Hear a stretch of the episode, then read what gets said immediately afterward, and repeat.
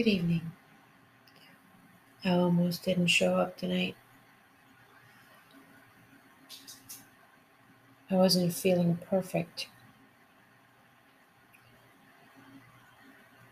I have uh, two lymph nodes that are inflamed, and um, I have no explanation for it.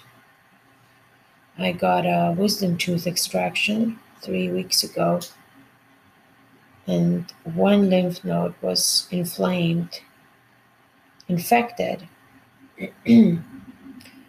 Before that, actually, the tooth was infected and the lymph nodes were inflamed. Um, and once I got the wisdom tooth extracted, the inflammation subsided. So I thought, and then a few days later, I noticed that the lymph node was actually still there. Um, they are always there, just not in a state of alertness, inflamed, right? This today I discovered that I have two inflamed lymph nodes that are actually painful and it created a state of concern. And so, in a state of concern, I um, want to retreat. I want to not share. I want to hide and be with the pain and the sadness of the pain and try to figure out what it is about. Lymph nodes are the immune system of the body, well, the lymphatic system, I should say is a self-protective this is a protective mechanism of the body. And when it gets inflamed um, at least so far as i have noticed it creates a, not only a state of alertness but for me it has been creating a, a state of uh, being on edge um, feeling that I could tip over any time. Um, there is a mild fatigue present as well. And I can feel my throat being um, slightly congested. Excuse me. So I will probably try to do some acupuncture and uh, maybe a Kambo session. Kambo is um, a cleansing method that is um, given as what is being used is a medicine um, that is actually coming from a an Amazonian frog. And uh, this substance that is being harvested from the from the frog's skin without killing the frog, of course. Um, it's a gift that the frog has for us. And um, there are gates on our body. And gates, these gates, like the meridians, and they open certain um, important points, so to speak, that have an impact on the health of our body. So when you apply this uh, medicine on those gates, the gates are first mildly open with a burn. And then you apply this medicine and you go through a process of um, what do you call it? Releasing and purging. And so I'm considering doing one of these because I've done a lot of antibiotics lately and I have been feeling out of balance. So in the past, when I have done Kambo, it has impacted my life in a very good way. It has, I felt restored, refreshed, cleansed. Um, not the first two sessions, but I would say after the third one, I definitely started feeling that way. I guess the more you have to release, um, the maybe the longer it will take before you actually feel really, really good after the first session.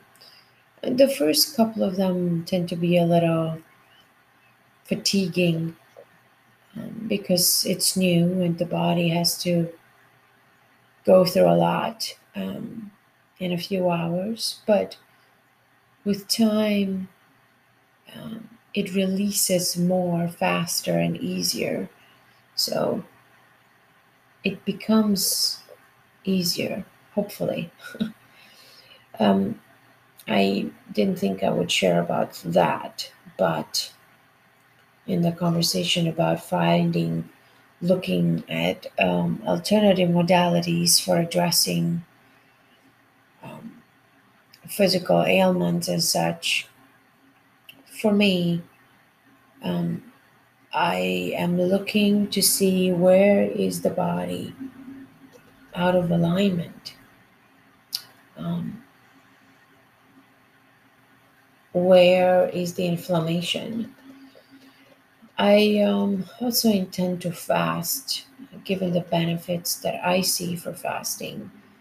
Um, I am not recommending it if you are not a an experienced faster, but if you even just fast for 12 hours, say, it is very good for the body because the entire system and digestive system gets to take a break. And in that break, restoration happens. So, plus, in um, during fast, the human growth hormone is being secreted more, uh, which means that you are staying younger longer, basically. So, fasting done under either under supervised conditions or when you know what you're doing um, is, I think, good for you. Not just me, um, even medical doctors, and they've done significant uh, number of studies and um, case studies, and in in all religions, people have fasted over certain periods of time, more so connected to, say, Christmas and maybe Easter and other holidays. Even in the Hindu tradition, there's fasting, right? In Buddhism, obviously, in Christianity, um, even for Muslims. So there is, but aside from the, the religious component, um, the biological, physiological component of fasting is uh, interesting because it really does help the body reset itself. When you give everything a break, just like with your computer, when you shut it down or you give it a restart, it gets a re- rebooting, right? Well, it, in a similar way, when the body is being exposed to fasting, when it comes back, um, it has rejuvenated and renewed cells. So it's good. With that said, um, I intend to do one of those just to help my body possibly heal faster. Um, and um, yeah, I will definitely let you know what I learn about the lymph nodes. Well, tonight was a little different. Tonight was more of a maybe more of a me, me, me kind of a share.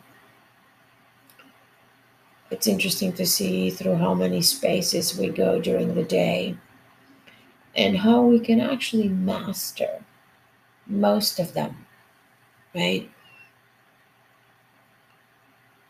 I um, almost didn't want to share, like I said, and yet I'm glad I did. Because every time I don't keep my word,